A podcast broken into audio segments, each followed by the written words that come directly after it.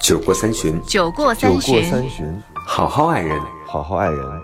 好好爱人。桑丹，丁丁张，玉长，我是豫州过三。过三。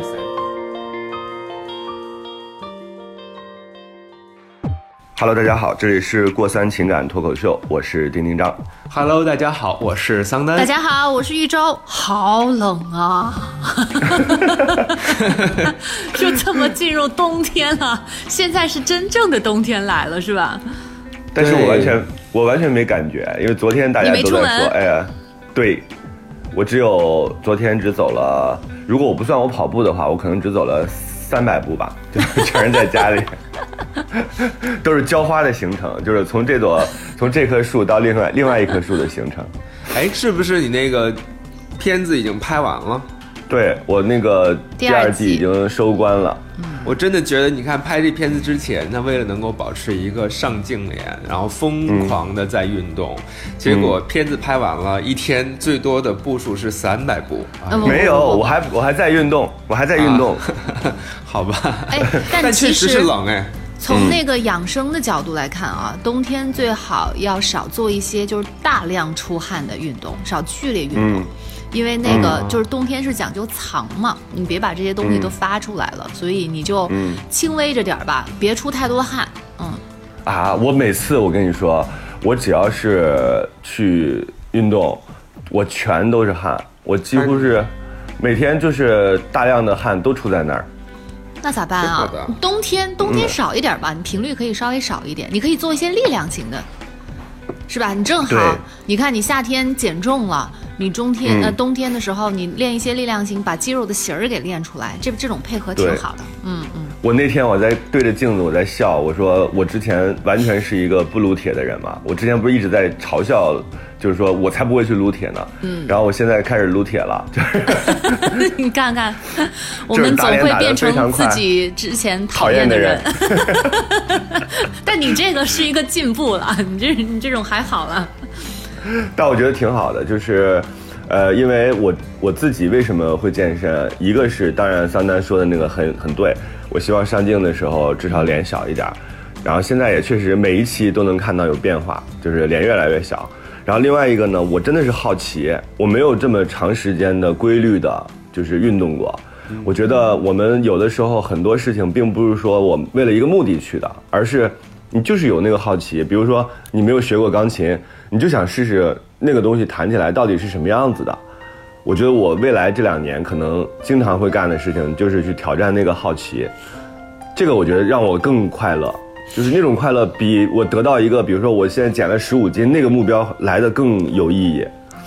我也是无意当中看到了一个上进的丁丁章啊，特别让我 欣慰。你说你是说上镜还是上进啊？上进呢、哦，因为你想想，他以前是个什么样的人？就是买一个大牌的新款就已经兴奋到上天的人，然后逐步变成了开始放弃物质，关心一些他才没有放弃自己的独特体验。哇，这个人设一下子变得好让我欣慰。首先啊，丁丁张一直都很上上进，然后嗯他现在很想听你说他上镜。咱们俩要不要这么刻薄呀？这明明就是只说了一句话，我们给人引申了这么多。对，但是不管怎么着吧，我觉得，因为我昨天在发那个二零一八，就是二零一八，你你的感慨是什么？一句话总结一下你这二零一八的收获啊，我就得到了很多人的回复。那条微博现在还在，你们有空可以去看一下。就是你读这些人对二零一八年的总结的时候，其实还是挺百感交集的，因为里边既有那种失败。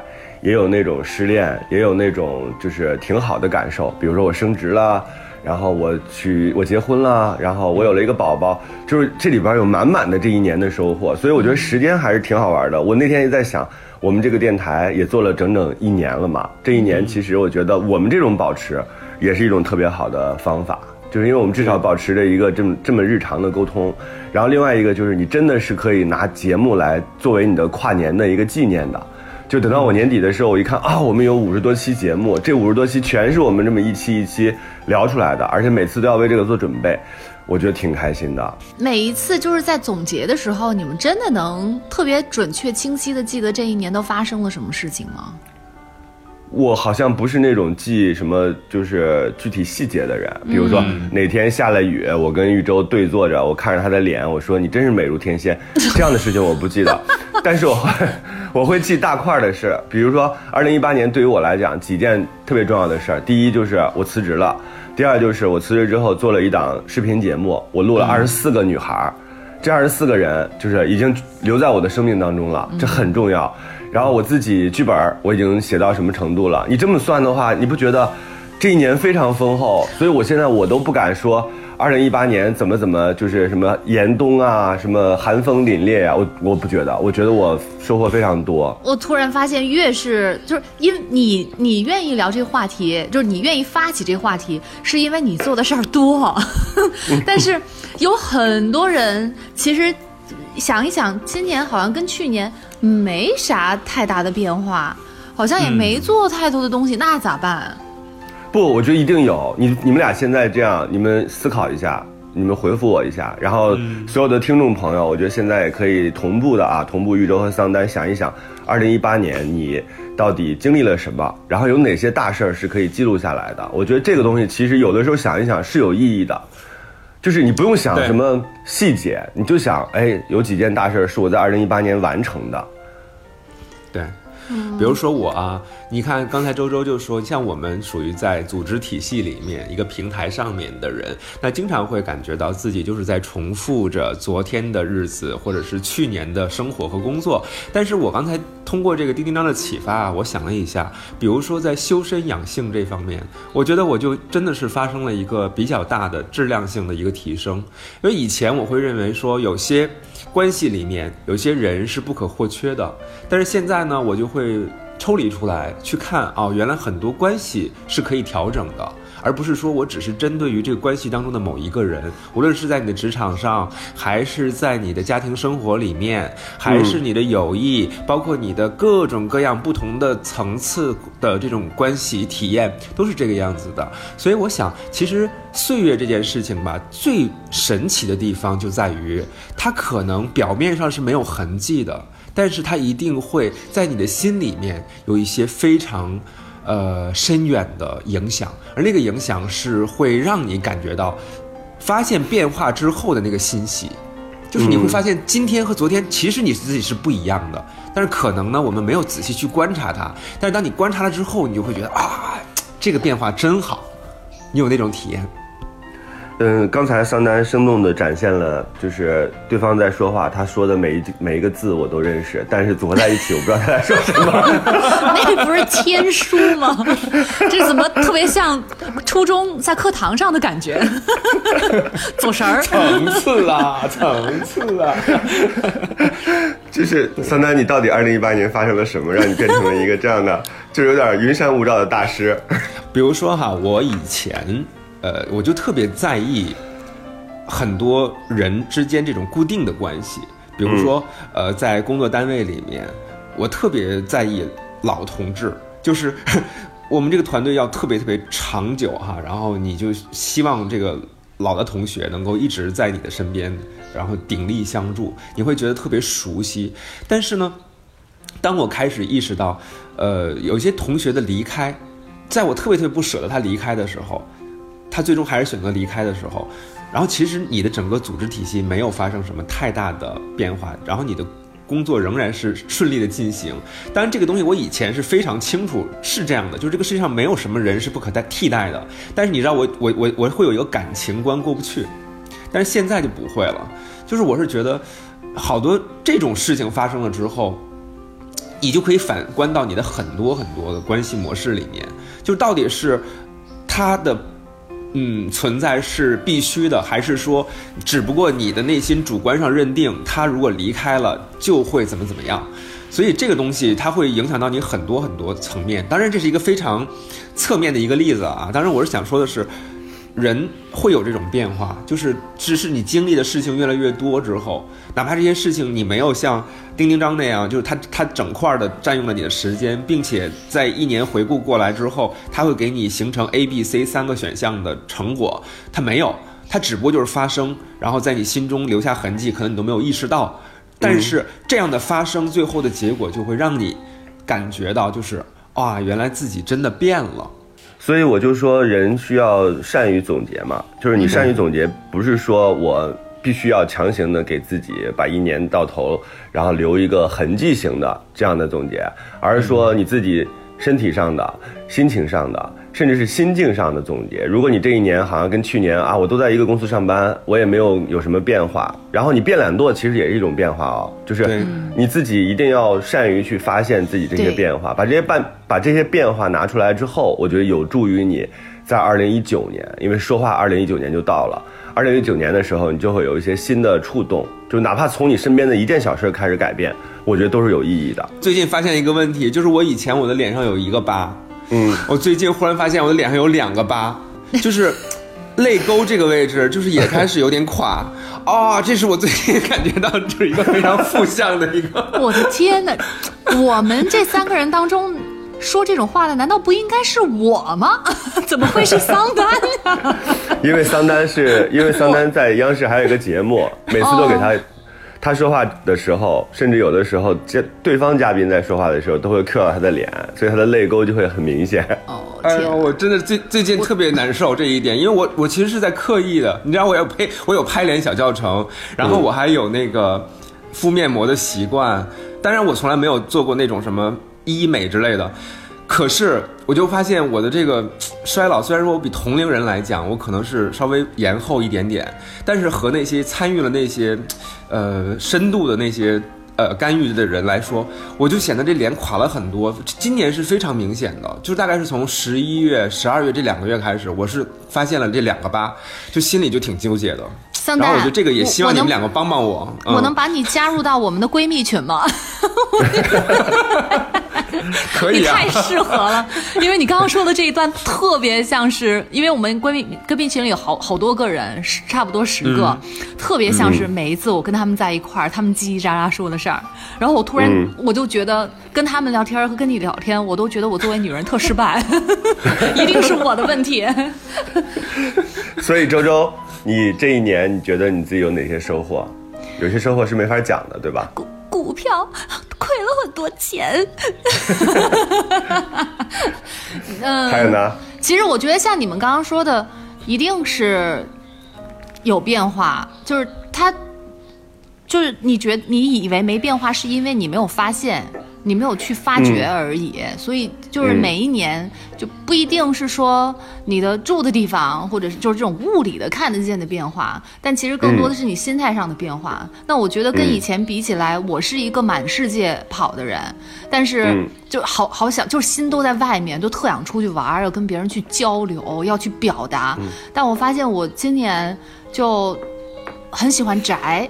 就喜欢在家里头安静，嗯，然后就有的时候可能还比较排斥说要去跟别人见面，要跟要去跟别人说话。有的时候觉得说话是一件很累的事情，又觉得没有那么多的东西需要去表表达，所以现在喜欢很安静，然后节奏也慢下来，动作可能也比以前慢了。对，我觉得这这可能是我今年最大的变化了。嗯，说织毛衣不是织毛衣，织那个 T 恤的墩布。然后还有把 T 恤剪成条之后编起来。我我现在在编织哎，我真的在编织。我双十一我还淘了一个织布机。啊，真有那个东西啊！有，我还淘了一堆，我淘了四百米的线。但是我后来发现拿那，因为现在不是有那种呃。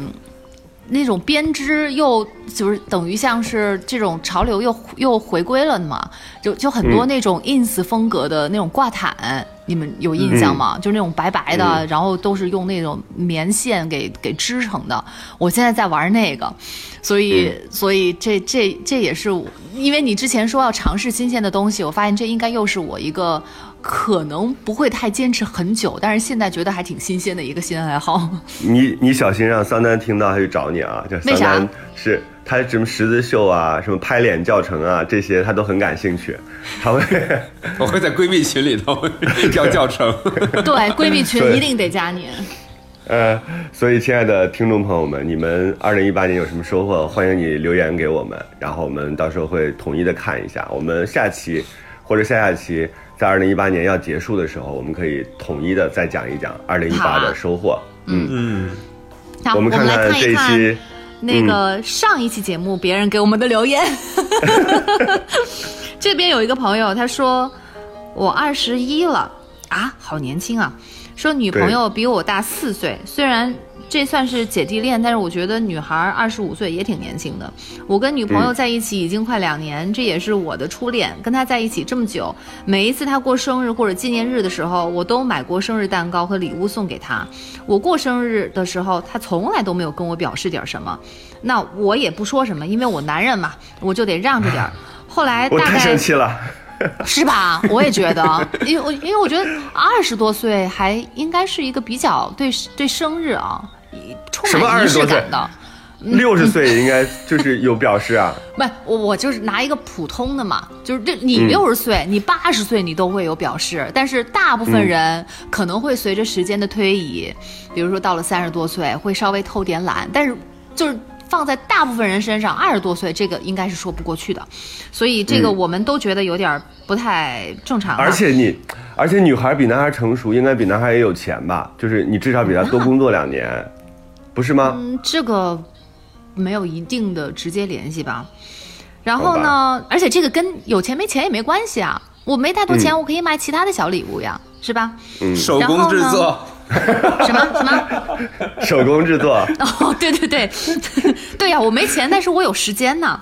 但是我跟你讲，现在材料也不便宜，我不喜欢手工制作，我喜欢我也不喜欢。我就给你们送我要编的挂毯。我跟你讲，就这个送给你们，其他的没有，你们爱要不要？然后呢，他说就是说我男人嘛，我就让着点儿。然后后来呢，大概在一起半年之后，呃，女生就开始干涉我的朋友圈。不准我跟任何异性在外面玩儿，只要我收到他不认识的异性的微信，他都会问这个问那个。到后来，我跟男同事出去玩儿，他也接受不了。这种情况呢，在后来的日子里渐渐的好了一点，但是他对我收到陌生女生的信息还是很敏感。为这件事情呢，我们还经常吵架。每一次吵架的时候，他都会说：“这日子过不下去了，我们分手算了。”因为我觉得这个很莫名其妙，为一点小事儿就分手很不值得，所以我就没有同意。然后后来的日子吵架少了，只要一感到气氛不对，我就去讨好他。慢慢的日子也过了将近两年，过得也很安逸。但是最近不知道为什么他对我的态度很冷淡，我跟他说话的时候，他会在那里顿半天才回复我。呃，然后呢，有的时候干脆就假装没听到，我就受不了这日子这么过下去，也想跟他分手，但是我怕，怕分手之后他怎么办？嗯啊，然后说我们在一起的时候，经常为以后的日子打算，要是分手了，这一切的幻想就破灭了，我很害怕，但是又受不了现在的他。嗯那都有答案了吧？嗯，嗯，嗯，就说吧。我反正我我我我先讲吧，因为我是一个很物理的人，我觉得首先送礼物这件事情，我不知道别人怎么看待啊，我是不太相信，因为我是金牛座，金牛座表达爱和示好的方式就是给别人送礼物，就是如果我对你很好的话，就是我一定会用一些很具体的方法表现出来。这个东西并不是说，啊，我很物质或者我很在意钱，不是，是因为我没有，我不觉得其他的方式更能表达我。就是比如说我出去旅行带个小礼物，或者是说你生日的时候，我一定会有，就是觉得你会需要什么。我觉得那种东西其实是你发自内心的，因为我我觉得对方不一定非得觉得啊收到我的礼物有多么的感激或者什么，不是，这个东西是我自己的一个需求，你对自己的交代，嗯，对，是我对自己的交代，是因为我要证明我也很爱你这件事情，不是说我要证明给你看啊，是证明给我自己看。我买礼物其实是我对你自己的，呃，我对你的一个需求，这个需求我也谢谢你能满足我，所以其实这件事儿不需要对方感激的，这是第一个点。所以我特别没有办法接受，就是这个女孩这样的状况，因为其实那天我在和一个稍微小一点的朋友聊天，呃，他当时就说他好像在关系当中有一点外心了，就好像发现喜欢了另外一个人。我说，其实这件事情并不是以你出轨或者说你喜欢上别人为原因的，是因为你在这个关系当中你不够努力，你现在这个关系，并不因为你要出轨了什么的就变得更差了，而是因为你根本对这个关现在这个关系不努力。我觉得现在这个女孩啊，我现在初听我就觉得她在这个关系当中不够努力，也没有去刻意的经营，或者是对这个关系有很好的付出。我觉得这一点其实是我接受不了的，因为你毕竟还很年轻，就是这么年轻的情况之下，怎么能这么着干事儿呢？不努力是不是因为不满意啊？就觉得不满意，你可以表达，你可以讲，但是他另外一种努力呢，我觉得可能他要对这个爱这件事儿有误解，比如说女孩要观观察这个男生，你跟谁联系了，又开始控制他，就说哎，好像这样的方式是我很爱你、很在意你的一种方式，我觉得这也是对爱的一种特别大的误解，就是你怎么可能会以为我不让你跟其他人联系、跟其他异性、同性这种沟通，就是你爱他呢？我也觉得对这一点我也非常不满意，所以感觉好像这个女生也不是很喜欢他，但是就得占有着他，别人也对他也不能跟别人一块儿，但是自己跟他在一块儿的时候，他们又老因为小事儿吵架。对呀、就是你这个玩具你不玩，你能不能送给别人？就是你不要占着他。我这样说好像有点不太好，但是我就是这样的感受。嗯嗯，有点生气。来喝点水消消气啊。从 刚才什么 从刚才钉钉，我我觉得你你 就说到礼物就点点燃你，对，主要这样、对呀、啊，我这为什么不能点燃？我就是很生气。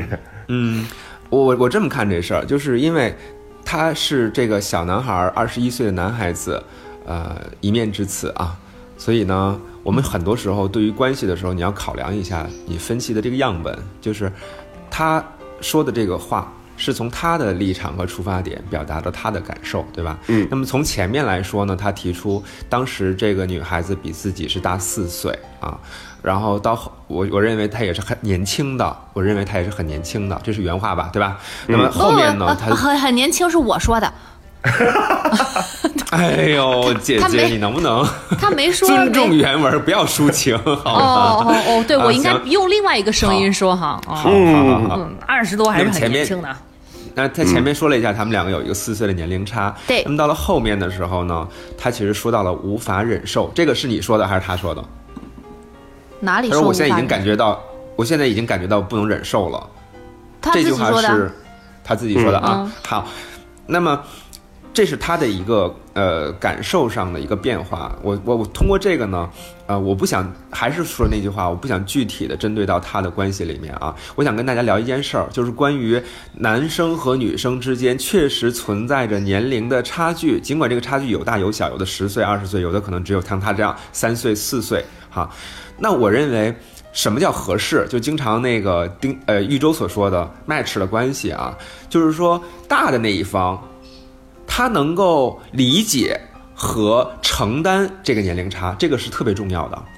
怎么讲？就是说年龄大一点的这个当事者是那个女方哈，就是她能不能够理解到，就是这个男孩子他因为年轻，所以可能会有哪些言行上的呈现，而这些呈现呢，因为我年龄比他大，所以我经历过，于是我对于他很多的言行，甚至于产生的后果，我是能够去理解它的发生的。嗯那么，另外什么叫承担？就是说，有一天，这个男孩子长大了，长大到和我的那个年龄段匹配的时候，当然我就变得更大了，对吧？那么在这个时候，他如果在情感上成熟，而发生了对于这段情感关系的认知上的变化，最终的结果呢，甚至有可能导致分手。我作为那个比他年长的人，我还能够宽容这样的事情的结果的发生，就是我能够承担这段关系带来的结果。那么，我认为这样子的年龄差，在心灵上的年龄来讲，其实是相对来说匹配的。这个匹配是从这种方式呈现的。我想说的是什么呢？就是不管你是年长者，还是就有的时候我们确实会谈那种有几岁差别的恋爱。你作为一个年长的人，我觉得最重要的状态啊，就不应该变成一个老猫。就是老猫是什么样子呢？已经玩过了所有的逗猫的玩具，吃过所有的猫薄荷，然后也吃过很多种品牌的猫粮了。就当有任何的东西给到你的时候，你都变成了一种漠不关心或者是心不在焉的状态。那我觉得你变成一个老猫的话，其实，在关系当中其实非常差劲的。因为人家是新的呀，你不能因为你自己曾经经历过，或者是你自己曾经谈过恋爱，最后你就导致说，在这个恋爱关系当中，你永远都是一种老猫的状态。这个我觉得对其他人不成立，为什么呢？因为人不一样，就可能啊，每次谈恋爱都去摩天轮是吧？都去游乐场，但是你跟不同的人。我觉得，如果真的遇到了那个真爱，我即便之前可能已经去了十次，但跟这个人去感觉就是不一样，因为他是真爱。因为这个人会把你推下去。这 怎么突然变成画风转了呀？我的意思就是，我们一定要就是你在一个关系当中，你真的不能是老猫型的。如果是老猫型的话，就说明你跟这个人确实关系上有问题。嗯。难道不是应该就是他跟年龄没关系？就是我们不能因为我们年长或者我们多了几岁的阅历，我们就对很多事情都变得就是视若无睹。我觉得这个对对方特别不公平。而且你们现在说的年龄差，二十一跟二十五，这这都在二十岁范围内呀，这这哪有那么大的年龄差呀？都是二十多多岁多岁的人，我觉得他们俩其实是一样的。在在这个年龄里，还会涉及到这个年龄差距，年龄差距真的能带带带来那么大的区别吗？我觉得会啊，因为一个人已经进入社会了，另外一个人还在上学，大概是这样的感受。而且，但我怎么觉得这个男的比那个女生要成熟呢？啊？你们不觉得吗？玉州是玉州是这个样子的啊，就是我们特别容易就是把我们的阅历和我们的生活环境下的认知，然后套用到任何人身上，这个是我们一定要去避讳的一件事情。为什么？你想过没有？就是他们的这个。这个当事人啊，他们可能生活的环境和我们是不一样的，啊，那他们之间的这个四岁的年龄，在你这儿看来就根本不是事儿，但是对于他来说。当地的那个环境里面，以他的朋友圈子里面，他可能就是相对来说是一个小小的挑战。那么，所以我刚才继续接着刚才丁丁章说的那个关于老猫的那个概念啊，刚才我所说的那一切，无论是前期的理解还是后期的承担，不是说我就变成了一个身外的人。世外的人，我是个第三人的身份，我特别抽离，然后我可以冷眼旁观看着一切的发生。当然不是，因为你肯定是这关系当中非常重要的一一环嘛，就两个人构成的这段关系嘛，你还是要去深度去参与它的。但是，我其实，在他们这个整个叙述过程当中，我发现有有一些，就是你们看到的，比如第一，感觉到这个女孩对这个男孩是有控制的，对吧？另外呢，这个两个人在付出的过程当中，他们举了一个例子，就是在生日礼物上，显然是。不对等的，对吧？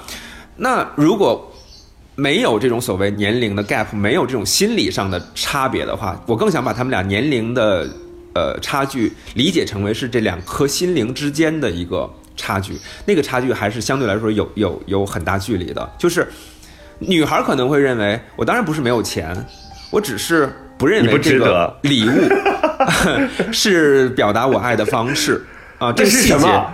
请问你是什么？我真的想给这女生写信了。啊，但是这男孩，男孩可能就是丁丁张这样子的，他就是说我一定要用我的礼物，哪怕这个礼物不没没有很贵，但是他在我这个阶段是我足以承担的，而且是努力承担的。那么这个时候就表达我这段时间满满的爱，对吧？那就是理理解的不同。那到后面呢，就是女孩子和男孩都有自己的社交圈层，但是为什么我就不能够出去呃社交？因为我必须得拴在你的这个身边。那这女孩可能就会觉得说。你这么年轻，你这么心智不全，这么不稳定，那你到外面是不是在乱搞？我怎么能清楚？而且我的年龄已经不允许我在我的这个环境里面再去蹉跎岁月了，对吧？那我可能下一步就要结婚生孩子了。你知道，二十八岁就是高龄产妇了啊！那这那这样子的话，有这种思维模型的话，那你想想这两个人他关系会怎么处理呢？所以，其实在这块儿，我特别想给这个男孩子一个建议，就是你其实如果真的觉得关系难受了，那么你去解决关系的问题。但是解决关系的问题是什么？是正面沟通。这个男孩子有一个很大的问题，我今天必须要指出他来了，就是我没有收到女孩子的礼物的时候，我选择的方式是我没有说。谈恋爱是在干嘛？谈恋爱就是在说呀。你就比如我们看一部电影，我喜欢，然后丁张不喜欢，那我们两个就要吵一架，就是因为三观不一样嘛，那对审美也不一样嘛。但是聊着聊着，我就知道哦，原来他喜欢那种比较黑色的、比较残暴的，对吧？你你要沟通，你要说呀。然后对方不给你生日礼物，让你不开心了，然后你挂脸子，或者说你你都不让他感受到，那。怎么办？他怎么能知道你不喜欢？那可能他会觉得就是说，哦，原来男孩子是不需要礼物的。你知道你培养了一个什么样子的恋人吗？就有一天他跟你分手之后，和另外一个男孩谈恋爱，他仍然会不送人家礼物，因为他知道男孩是不在意礼物的，只有女孩子才值得配送礼物，对吧？所以我我跟你讲的是，你要去沟通，这个我完全同意，非常正面的沟通。嗯你就说，呃，是为什么你不想让我去社交？然后他会说啊。A、B、C 三个理由，也许这理由都不是真正的理由，那你就进一步去倒这个理由，那你就明确告诉他，我需要有社交，而且就是我这个年龄段，我要通过社交的方式去不断的延展我的社会关系，而且我会让我的生活变得更游刃有余，这是我必须要做的事情。如果对方说我不能承担，OK，那是因为你不能承担，所以这段关系我们可以结束了。对吧？嗯就是我说这是很简单的事情，我不知道为什么会在他这儿就变成这么复杂的怎么事情。角度会那么不一样呀？我我是觉得，呃，这你们首先觉不觉得这个女生的行为很奇怪？就是她如果爱这个男生，为什么不准备礼物呢？是吧？如果你爱一个人，你你会想尽办法寻找到别人看得见的方式去表达自己的情感。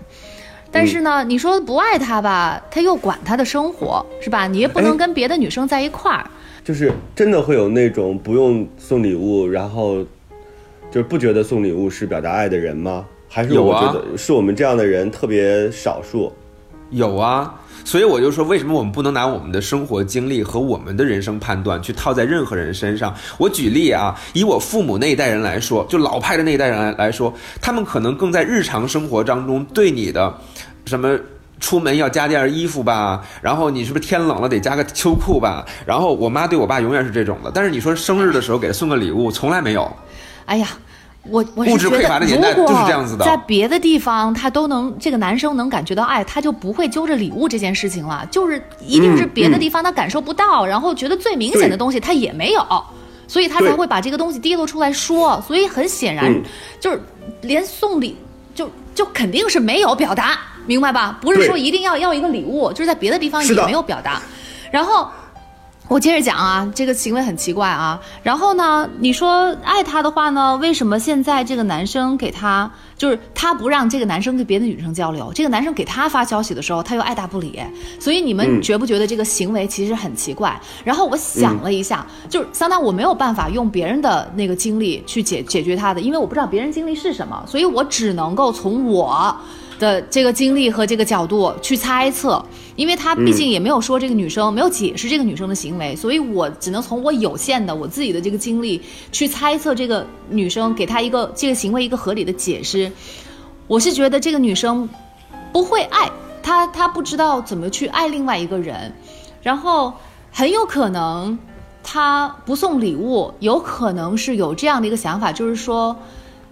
在一段关系当中，女生不能太主动，女生不能不能够 太太太太明显或者太太外露来表达，这样的话，男生就不会去追你了。所以，所以女生就会选择说，我不送东西给你，我从来不表达。有有些女生就显然，他显然造成了这样的一个结果哦，就发现你没发现吗？当这个女生对这个男生置之不理，或者是说漠不关心的时候，男生反而去讨好她了，你没发现吗？后，边所以反而，反而证明了他的那个嘛，是吧？然后然后他他觉得我跟这个男生谈恋爱，就是我我不表，好像我我不表达，我不送礼物，好像我不喜欢他，但是但是这个男生在给给别人在一起，就是说呃就是那个有有交流的时候，他又会紧紧的攥在手里，这是这是特别典型的不会。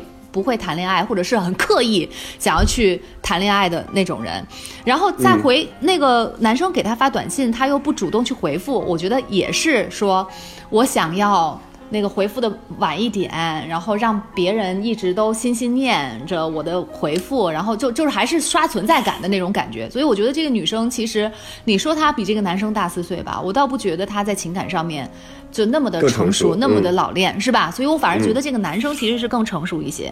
然后他说的这一段故事里面，你们有没有发现，就是说？这个男生其实他最后讲的那个说，我们经常为以后的日子在打算，要是分手，这一切的幻想就破灭了。我我就觉得这一点也看出来，这个男生是二十一岁，就是，嗯、就其实我们你说在一起谈恋爱的时候，肯定大家都会去为以后去去计划、去考虑哈。但是很明显，他们现在的日子过得不开心，就是嗯他觉得安逸。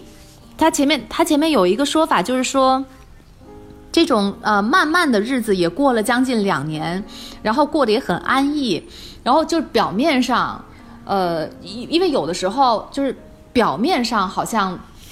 大家会把这种安逸，对风平浪静，把这种安逸跟和谐 混为一谈，就是因为有一些日子过得好的，确实是很平淡，但是平淡并不代表无趣，并不代表只是表面的那种和谐，他们很显然，他们。他们这种安逸是因为他们不交流，或者是就是不再争吵了，反而就是就是有有矛盾，哎呀，还跟以前以前一样，以以前一样，反正都是争吵，然后就不了了之。现在我争吵的力气也没有了，就这样过日子就凑合着了。所以我觉得他们现在的日子是一种凑合，这也解释了为什么他老是得不到一种回应，就是他会跟跟那个女生发消息，然后那个女生还是很浅层次的，就是。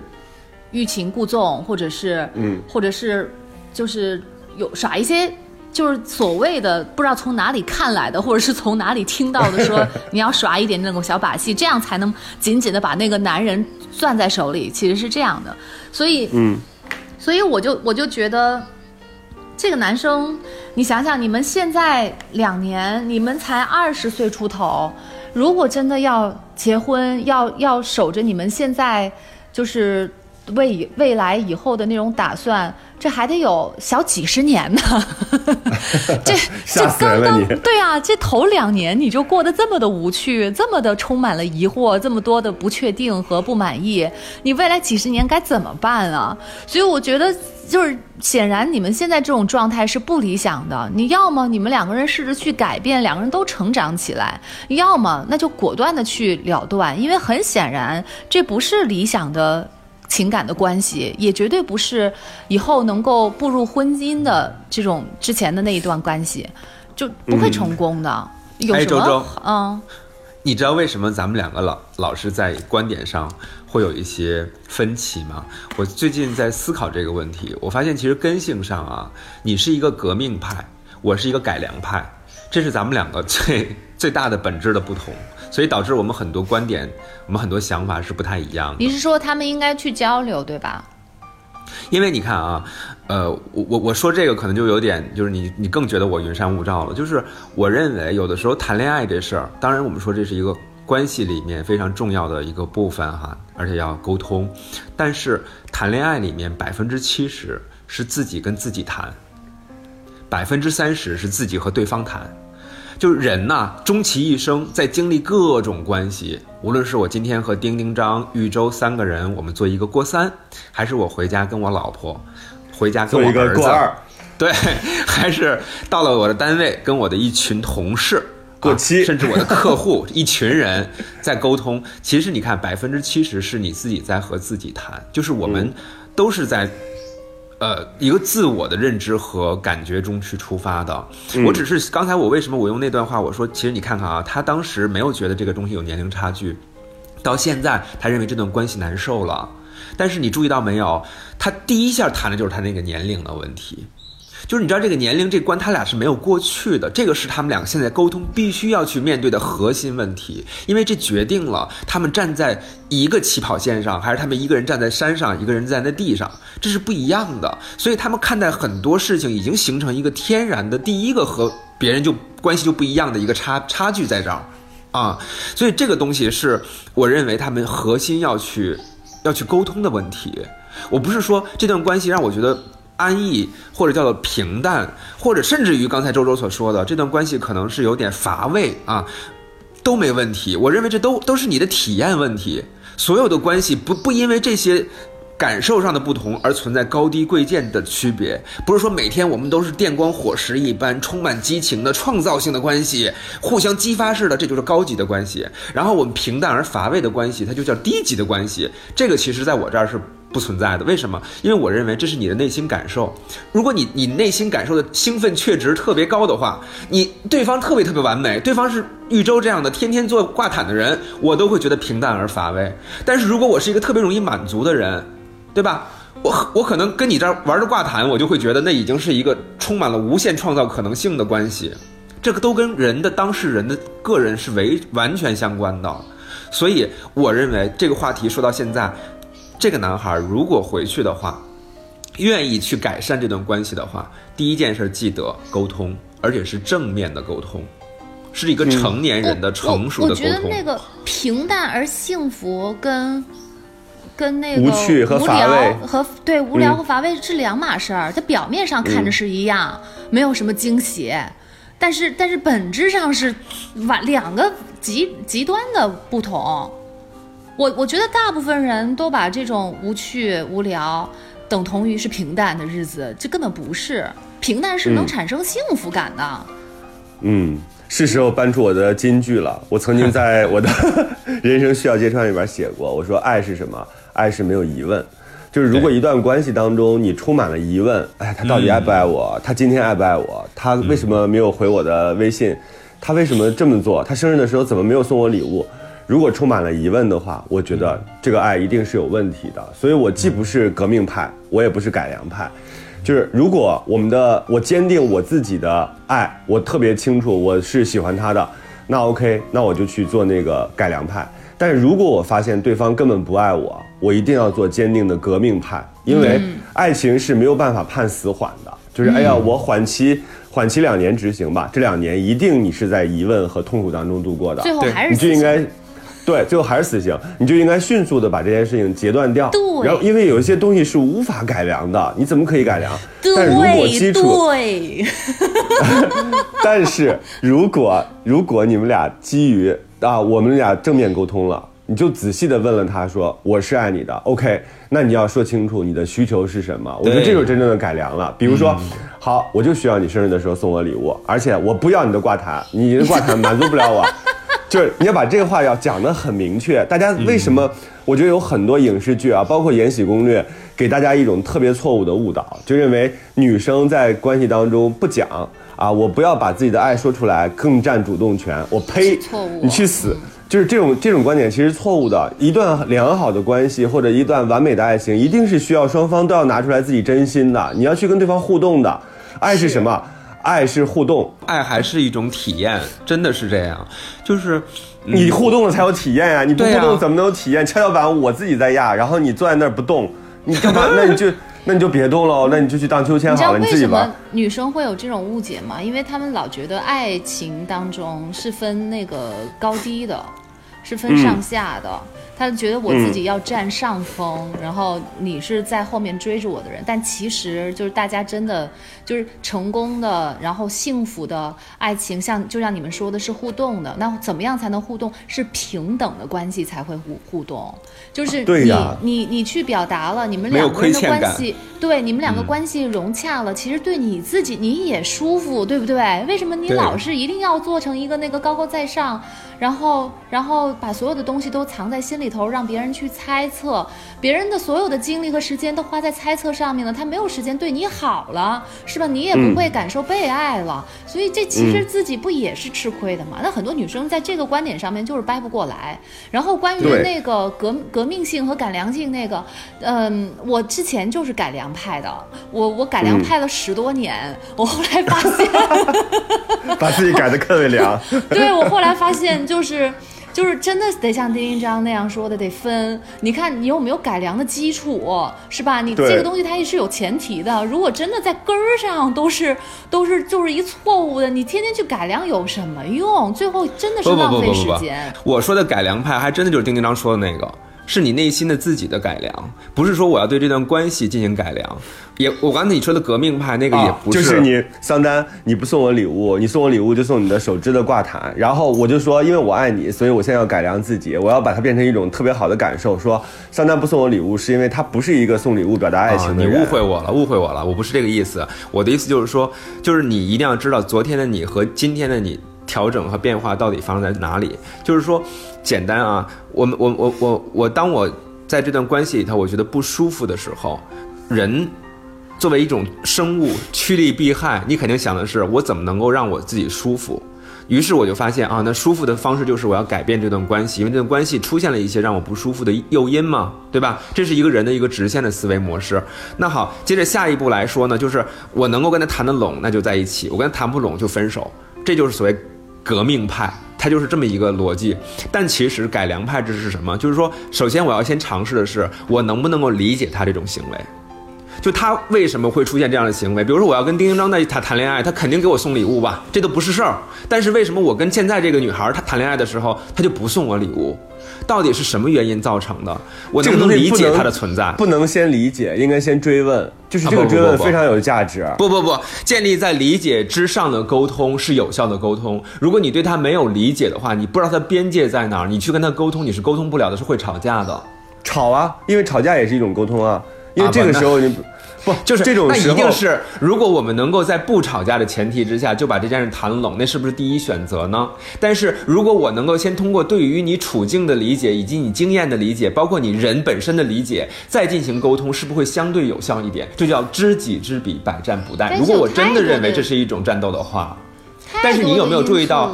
哎，对，这就是我想继续要跟你说的。你刚说太多的因素，对。当我真正的开始理解的时候，这个理解不光是包括对方的理解，还包括对自我的理解。有的时候，自我的理解会让我发现很多问题不是问题，而很多以前我不认为是问题的地方，其实那个地方暗流涌动，它只是没有被我发现。那是基于我对我的了解之后，我知道我有一个地方是一叶障目的。所以你看到没有？就是所谓的改良派指的是什么？是说我能够意识到自己问题的存在，并且先去修正我自己，然后在这种前提之下，我再去看关系的时候，这个角度是不一样的，这就叫改良派。好，我现在呢，我就想了一下，刚才在你们聊的过程当中，我就想起我楼下的邻居，他是我们的忠实的听友，然后呢，然后他，呃，嗯，我就见证了他们的爱情。呃，我身边呢两情相悦的例子好像没有那么多。然后昨天呢，我们俩都在健身，健身的最后的时候，我说，当你筋疲力尽的时候，因为那会儿真的是任何人跟你说话，然后任何人碰你一下，你都会爆炸那种，因为你已经完全透支了自己的体力。我说这个时候如果有一个人过来抱着你，然后亲你一下，然后你觉得你都能接受的话，那这个人你大概可以走一生。我就问这个女生，我说你觉得那个人是谁呢？她说我老公啊。我说你现在你老公不在啊，就是。这是一个特别就是咱们俩非常私人的一个 话题，他说是不在，但是我想的就是他。我说哦，那你俩肯定能走得很久。他俩确实是我见的非常好的那种恩爱的，就真的是互相宠溺的那种人。你想，他们已经结婚挺长时间了，然后就是有一些不不堪入目的画面，比如说这个男生怕胖不能吃那个螃蟹的黄。就是直接把这个螃蟹给到这个女生，女生就把这个黄吃掉，然后再 把这个螃蟹还给对方。我自己在亲自吃一个螃蟹的时候，我目睹了这一切，我当时就觉得有点啊，真爱好恶心。这为啥不堪入目？都这样啊，这都这样，我们也这样，怎么不堪入目了？我跟我老婆也这样，好吗？我知道，我知道，我我的意思是什么呢？就是好多就是好的爱情其实是可以很容易被看见的，就是如果出现了很多的疑问。或者有很多的问题的话，应应该不是问我们，应该是先去问对方，然后去找找答案。然后我觉得这样的话，可能有助于你去发现你真正的爱情是什么样子。对呀，想个半天，先想自己的经历，又想对方什么样一个处境，还对理解没有意义。对，直接去问问他，跟他沟通一下。我觉得这个是最重要的，也是最勇敢的一个表现，好吧？对，因为呃，这这个这个我是同意的，就是说，因为人人还是有差距的嘛。就是首先有很多人他是，这个世界上大多数人事实上没有自省能力的，对吧？他是不会的。那如果说正好你是那种有自省能力的人，而且有这种自省意愿的话，那我相信这样的人他其实在生活当中会相对来说痛苦不会少，但是他会把痛苦看得更清楚一点。我觉得这个事情是。嗯，今天可能我跟您你们讨论的时候，我可能刻意坚持的部分，因为这个世界上在有没有自省能力的人的前提之下，也会有一些人是有自省能力的。那么我们真的说能去改变这个世界上的谁吗？并不能。但是我们可以把这部分人挖掘出来，然后让他们去发现这个世界还有另外一种视角去看待。而这个也可能是我们在做过三这个节目当中。如果说它占用了你将近一个小时的时间，能给你带来什么？那可能就是你会发现，原来真的去观察自己这件事情是很重要的。哪怕我现在不会，但是我可以慢慢培养。所以那些不用送礼物表达生日祝福或者表达爱的人，你也给我们留言，让我们看一看你到底是怎么想的。因为我们这些礼物派确实有的时候不能思考到你们的维度。你们用什么样的方法表达爱呢？也留言给我们。那个，我我还突然想到，有可能那个女生不太有自信，就是 呃，我我明白，对，因为她不自信，所以她就一定说我不主动的情况下，你还主动追我啊，那就说明我还有吸引力，然后我在你那里是什么什么，然后我才能够建立自信。她就是她借助这个男生，他的那个那个行为反射自己是是是有魅力的。那我我觉得桑丹你说的那个，就就他们两个人这种状态，我觉得还好长的路要走，就是有不是不是就一定。到最后是要自我反省，然后才能够把这件事情看得很通透。就是在情感关系里面，我是怎么样的，对方是怎么样，我碰到什么样的人，我自己会变成什么样，这要经历好长的时间。他们都才二十多岁，太长的路要走了。所以，所以就是说，那他什么时候开始能有自省能力呢？可能这个女生后面的，在后面的后面的那个女生，让她开始会有自省能力吧。那日子日子还很长。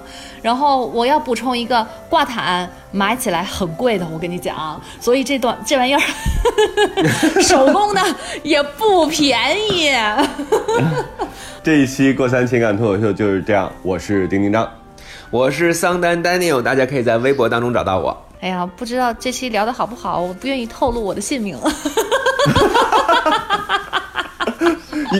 刚才大笑的人是豫州，豫是比喻的豫，州是小船那个州。好，就这样，拜拜。酒过三巡，好好爱人，好好爱人，好好爱人。桑丹丁丁张，豫州过过三。过三。